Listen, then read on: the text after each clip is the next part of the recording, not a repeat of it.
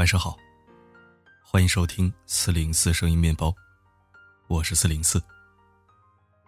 昨天头条是一篇课程推广，在第二条是音频，但是是一篇蛮感人的文章，也就不去竞选什么最佳留言了，大家心情是一样的就好。前天的文章选出了最佳留言，来自听友 A 零 长乐，他说很多东西都是守恒的，比如婚姻，谁也不可能完美，但是身为女人，你总要有拿得出手的一面，比如收入，比如家庭背景，再比如大家闺秀的气质和涵养，要不然你拿什么做底牌去拥有靠谱的另一半呢？你什么都不是，什么都不行，人家凭什么看上你呢？凭眼睛瞎吗？可以说是满满的大实话。对啊，你想要最好的，那你总要出高价或者等价交换，没有天上掉馅饼的好事儿。任何人不努力，都只会掉进陷阱。馅饼，那都是给吃得起的人准备的。所以说，每个人都应该努力奋斗，尤其是女孩子。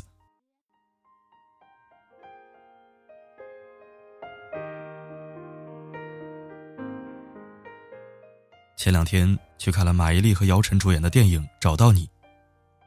说实话，这个电影看得我是欲哭无泪。这部电影讲述的是三个不同阶段的女人的故事。虽然主要讲的是女人的故事，但是我前所未有的觉得，应该要让更多的男人去看到它。这部戏真的太真实了，每一个场景、镜头，都是那么刺痛人的灵魂。赤裸裸地揭开了中国女人生存现状的残酷。马伊琍扮演的孙芳长期遭遇丈夫的家暴，她一直盼着孩子生下来会好一点，可是她的孩子生下来后，肝脏却有问题，住进了医院。然而她的丈夫却要她一个人承担一切。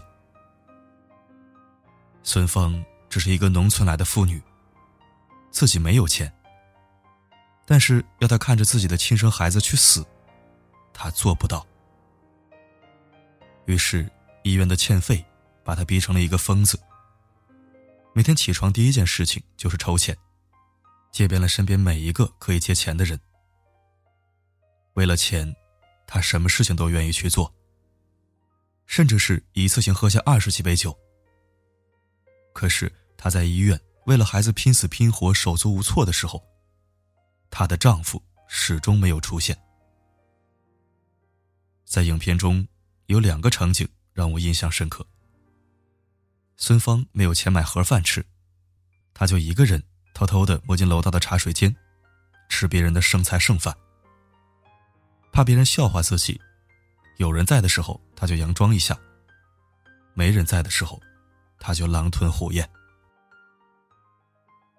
还有一个场景是外面下着瓢泼大雨，她打着一把破伞，孩子命悬一线，要送到医院去抢救。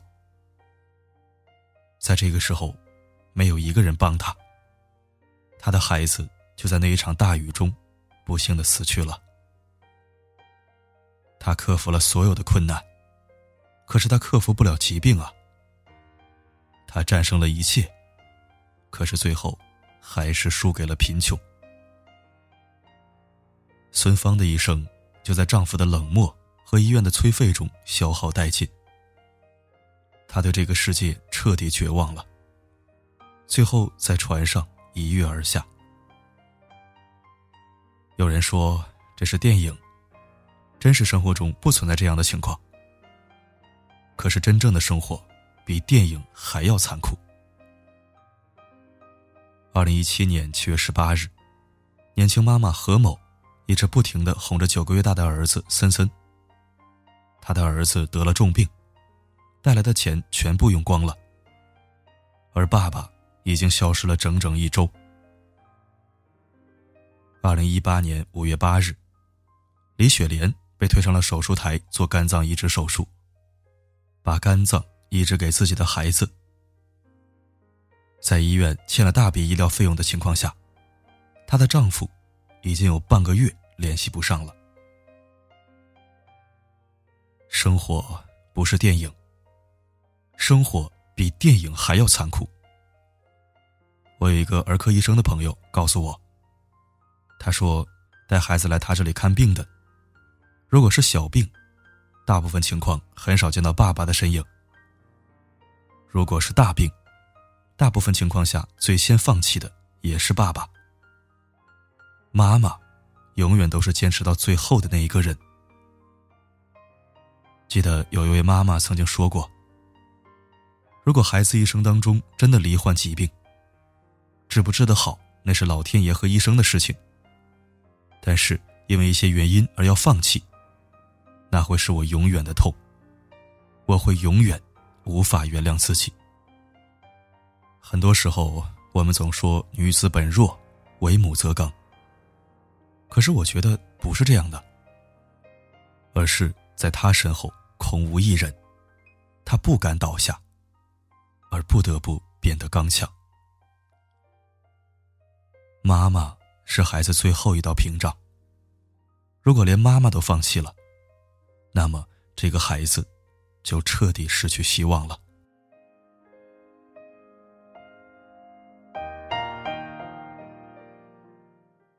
朱敏是电影中的一个悲剧性人物，她为了家庭生儿育女放弃事业，可是却换来了丈夫在外面勾三搭四，最后还想让她净身出户，甚至失去孩子的抚养权。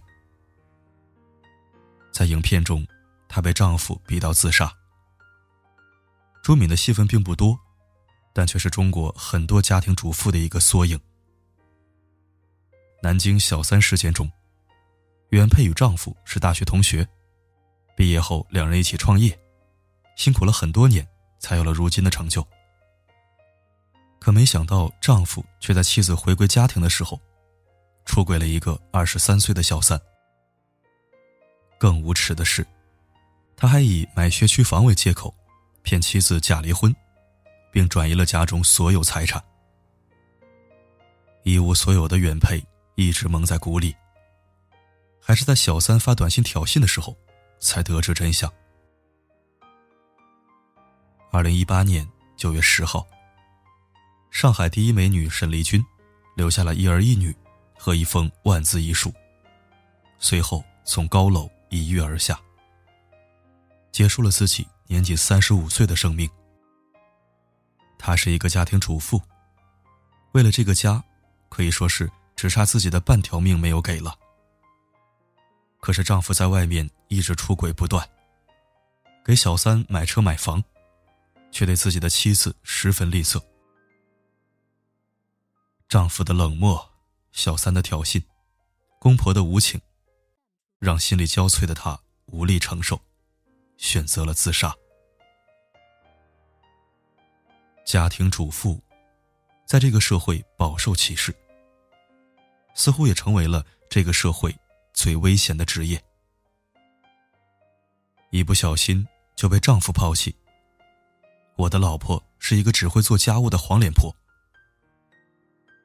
一不小心就会被社会抛弃，与社会脱节太久，所有的东西都要重新学，甚至还会被孩子嫌弃。我的妈妈是一个没用的中年妇女。没有人愿意做家庭主妇，可是总有一些人不得不选择做家庭主妇。他们为了孩子，为了家庭，甘愿牺牲自己。影片最能引起共鸣的角色就是姚晨扮演的李杰。警察问他，为什么孩子白天丢了晚上才报案？他说，我白天要上班，下班才知道。她正在和丈夫闹离婚，她丈夫骂她不像个女人，她婆婆骂她不配为人母亲。这一切都只是因为她没有顺从家里人的意思，而当了一个职场女人。她是一个律师，为了工作陪客户应酬，被灌酒，甚至被油腻男人揩油。这一切她都只能忍受，他只要能够有份工作，保障孩子的稳定生活就足够了。他请了保姆带孩子，白天为了工作拼尽全力，可回到家却发现保姆把孩子拐跑了。孩子丢了，家里人把所有的过错都怪到他的身上，谁叫你不好好带孩子，还去上什么班呢？影片最令人心碎的那一幕是姚晨在垃圾堆里面发疯一样的翻找。孩子丢了，他已经濒临崩溃，够悲痛了，可是外人还是不肯放过他。姚晨让我想起了那个三十二岁带着孩子出来面试的妈妈，为了阻止孩子在面试中吵闹，面试公司员工将孩子带出去看管，后来孩子发生了意外，网友对这个妈妈一片骂声。既然有孩子，为什么还要出来找工作呀？就不能在家里面好好带孩子吗？你生了他却不带他，你配做一个母亲吗？我不明白，既然公司员工把孩子带出去看管，那么监管孩子的责任在此时就是公司的。这其实就是一场普通的意外，为什么一定要定义成妈妈为了孩子就不能出来工作呢？在电影的最后，姚晨的一段话点出了这部剧的主题，下面我们来收听一下。这个时代对女人要求很高，如果你选择成为一个职场女性，孩子跟保姆白天就失踪了，那时候晚上才报案。会有人说你是个糟糕的妈妈，如果你选择成为一个全职妈妈。你觉得你现在还像个女人吗？又有人会觉得不算是一个职业。这个时代对女人的要求很高，如果你选择成为一个职场女性，会有人说你不顾家庭，是个糟糕的妈妈。如果你选择成为一个全职妈妈，又有人会觉得生儿育女是女人应尽的本分，不算是一个职业。在电影中，马伊琍为了救孩子，竭尽所能的赚钱，从事最低贱的工作。她赢了所有人，可是却输给了自己家暴酗酒的丈夫。朱敏为了孩子放弃事业，当起了家庭主妇，可是丈夫却外遇不断，甚至在争夺抚养权的时候被指责成没有能力抚养孩子。剧中姚晨为了能够有能力抚养孩子，在职场拼死拼活，可是却被骂成不配为人母亲。这三位妈妈没有一个被他人认可为合格母亲。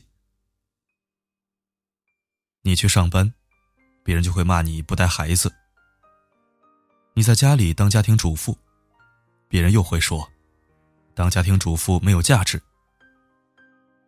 说到这儿，我真的不知道女人应该如何做才不会被骂。这个社会需要的妈妈，是既能站着把钱赚了，又能站着把娃儿带了，要相夫教子，要家庭幸福，要经济独立，要美貌伶俐。为了工作不带孩子不对，只带孩子不工作也不对。这样的妈妈是神，不是人。作者凌睿说得好，你必须在陪伴孩子的同时还能赚钱，还要拥有巨额的存款来应对疾病和困难，否则人们就会说你是一个不合格的母亲。三位母亲热爱孩子，无私奉献，得到的反而是颠沛流离，惨绝人寰。这不是电影，这是许多中国女人的真实写照。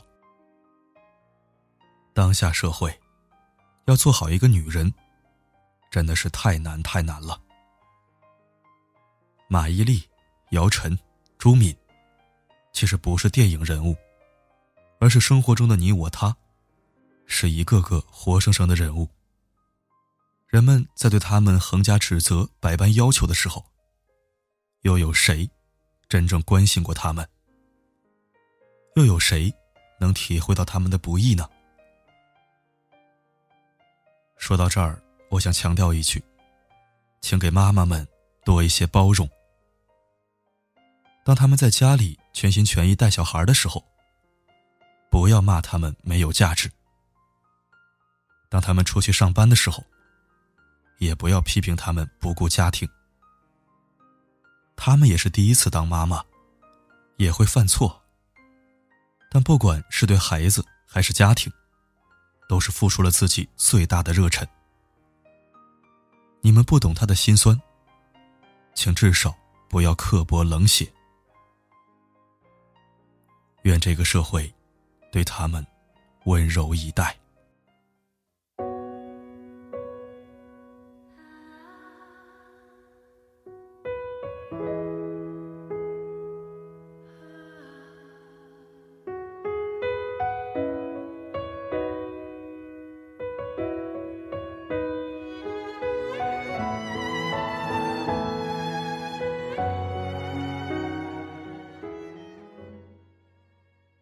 感谢收听，如果喜欢本期分享，不要忘了点赞、转发并留言。四零四声音面包新增每日金句栏目，每一期都会有四零四亲自选出最佳留言，然后会在次日的节目中读给大家听，期待你的走心留言。好了，今天的分享就到这里，我是四零四，不管发生什么，我一直都在。流沙里的缝隙，以为能暂停岁月的风雨，害怕自己被全世界遗弃。你依然不灭在心底，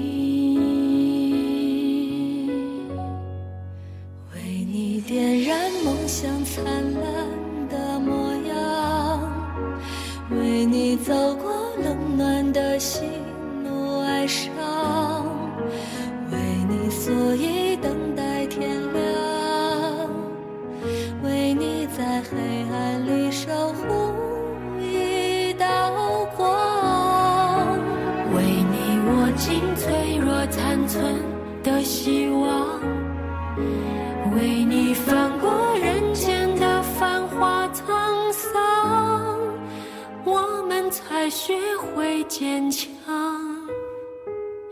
不曾被爱遗忘。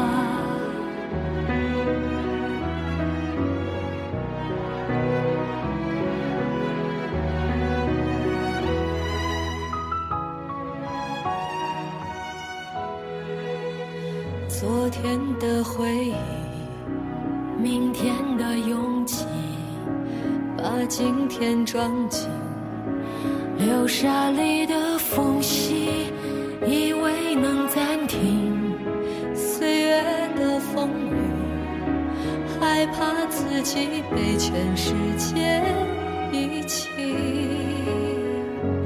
你依然不灭在心底，